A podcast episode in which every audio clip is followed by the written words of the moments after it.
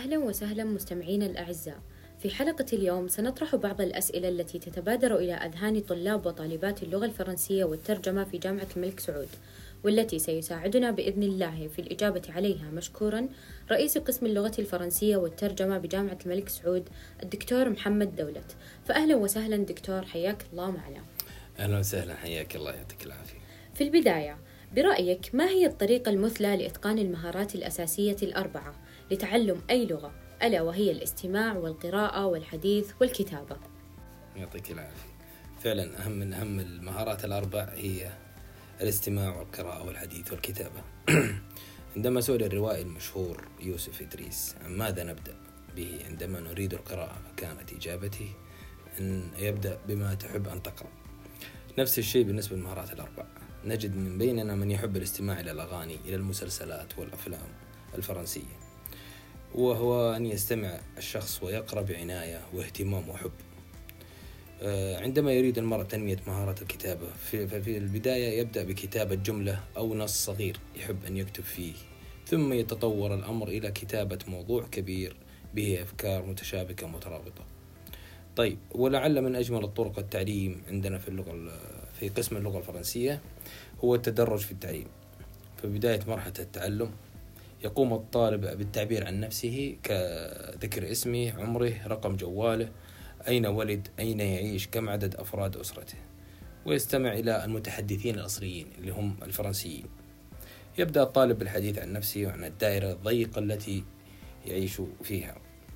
ولعلنا نذكر كما أسلفنا أن شرط الحب والمواظبة والتكرار هي الركائز الأساسية لضمان تعلم الطالب المهارات الأربع.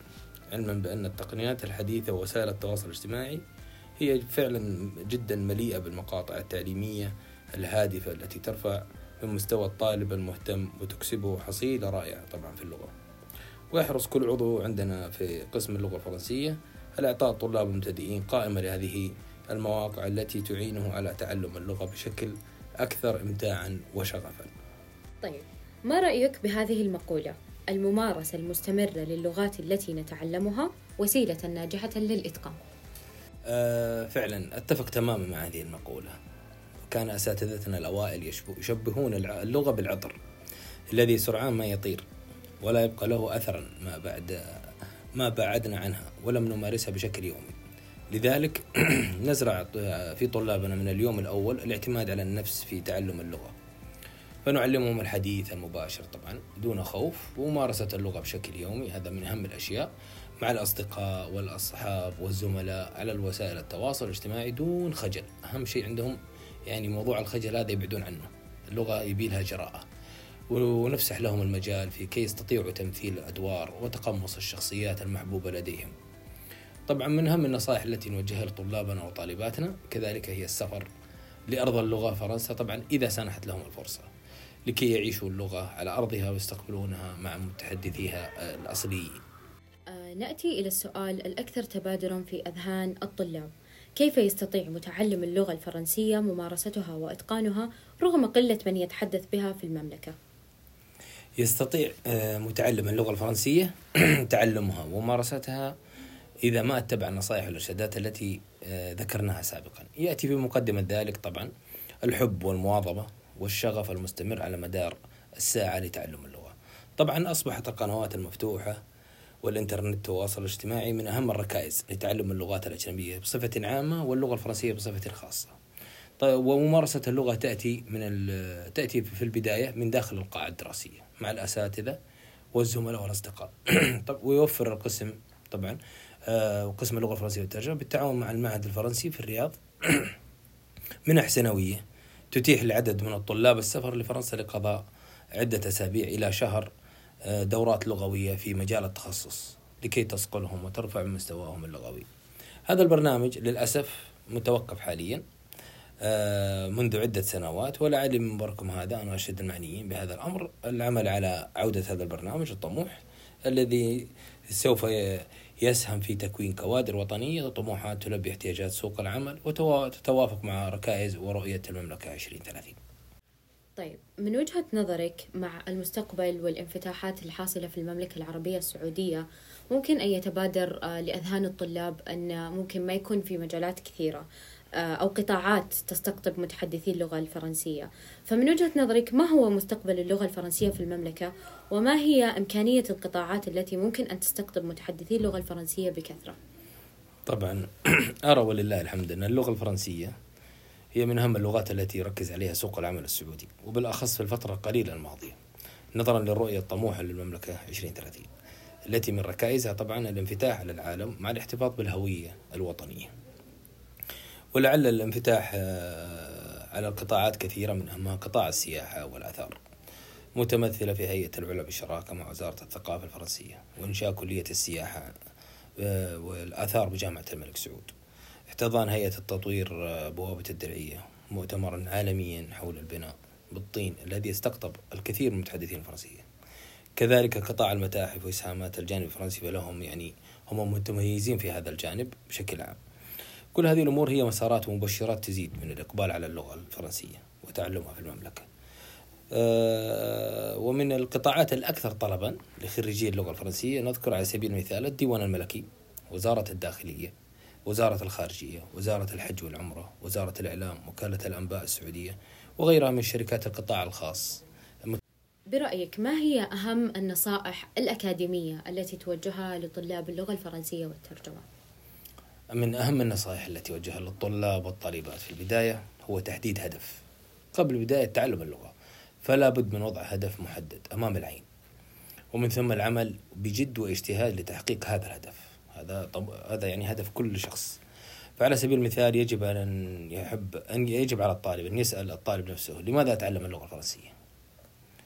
أنت ليش تبي تتعلم اللغة الفرنسية؟ باختصار هو أن تصبح اللغة الفرنسية شغله الشاغل. طوال اليوم كي يتحقق الحب والشغف. ومن ثم ينطلق الطالب نحو التعلم والإجادة وتحصيل فرص العمل التي يرجوها. طيب دكتور محمد بما أنك آه، ذكرت لنا آه، أغلب النصائح الأكاديمية وأغلب الأشياء اللي ممكن يركزون عليها الطلاب والطالبات آه، المتاحة لهم الفرصة في تعلم الجامعة بس ممكن في متعلمين خارج الجامعة شغوفين بحب اللغة نعم. وشغوفين بتعلمها. ممكن تذكرنا تذكر لنا ما هي الأشياء الأساسية في اللغة الفرنسية التي يجب آه، أن تكون لدى كل متحدث لإتقان اللغة. بمعنى ما هي الأشياء الأولية أو الصور الأولية اللي ممكن لما تشوفها تعرف أن هذا الشخص آه، متقن للغة أو أنه في مسار صحيح لإتقان هذه اللغة. وما هي الأشياء التي يجب مراجعتها آه، بالنسبة لمتحدثي اللغة الفرنسية؟ طبعا النقطة جدا جميلة ومهمة. طبعا هي الإرادة. الشغف والإرادة آه، لدى الشخص المتعلم اللغة يبين يعني كثرة الأسئلة الاهتمام في اللغة آه، السماع تلقين إذا واحد سمع لغة فرنسية آه لغة فرنسية هنا بين يبين لك إنه منجذب للغة وحاب اللغة تلقى إنه يقرب ويحاول يسمع. إيش معنى دي يسأل كثير. هنا يبين الشخص إنه عنده حب وشغف للغة. آه طبعا إذا كان عنده إرادة يبدأ يسأل. فأنا لي أصدقاء حتى من خارج ال ال ال الكلية والقسم كانوا يقولوا يعني تخصصك جميل. فمن من الأسئلة العامة إيش معنى الكلمات هذه إذا سمعوا؟ يجوني إيش فحسيت منهم في اهتمام شخصي منهم. طبعا الاهتمام الشخصي والإرادة هذا يلعب دور كبير في تعلم اللغة صراحة. طيب ما هي الأشياء اللي تحس أن لازم كل متعلم للغة أو كل طالب آه، يجب عليه مراجعتها دائما؟ لأن زي ما قلت أن اللغة آه، ممكن أنها تختفي بسرعة صحيح. بمجرد التوقف عن ممارستها وكلنا نعرف أن الممارسة شيء أساسي. لكن هل في أشياء أخرى تساعد على تركيز هذه اللغة وما ننساها بسهولة؟ أو م. تكون محاوطة فينا دائما طبعا في نقاط مهمة اللي هي الاستماع هي أس أفضل وسيلة وأسرع وسيلة بحكم الواحد بحكم أن الواحد يعني يشاهد التلفزيون في أي مكان يحاول يشاهد قنوات فرنسية أفلام آه، استمع للأغاني في السيارة في الخروج موسيقى آه، لقاء مثل لقائنا هذا على البرودكاست مثلا. يقدر يسمع برودكاست شو اسمه فرنسي. في لقاءات كثيرة فيها مواضيع متنوعة. ويبحث عن المواضيع اللي إيش هو تجذبه يحب يسمع فيها أو ينصت لها يعني. هذه من الأشياء جدا يعني ممتازة للطالب والطالبة أو محبي اللغة الفرنسية. طيب شكرا آه، دكتور محمد. وفي الختام شكرا جزيلا دكتور بارك الله فيك على وقتك الثمين اللي منحتنا إياه للإجابة على بعض تساؤلات طلابنا الأعزاء. نرجو أنكم قد استمتعتم معنا بهذا اللقاء الرائع. كانت معكم ماجدة العريعر. نلقاكم في حلقة قادمة بإذن الله. شكرا لك.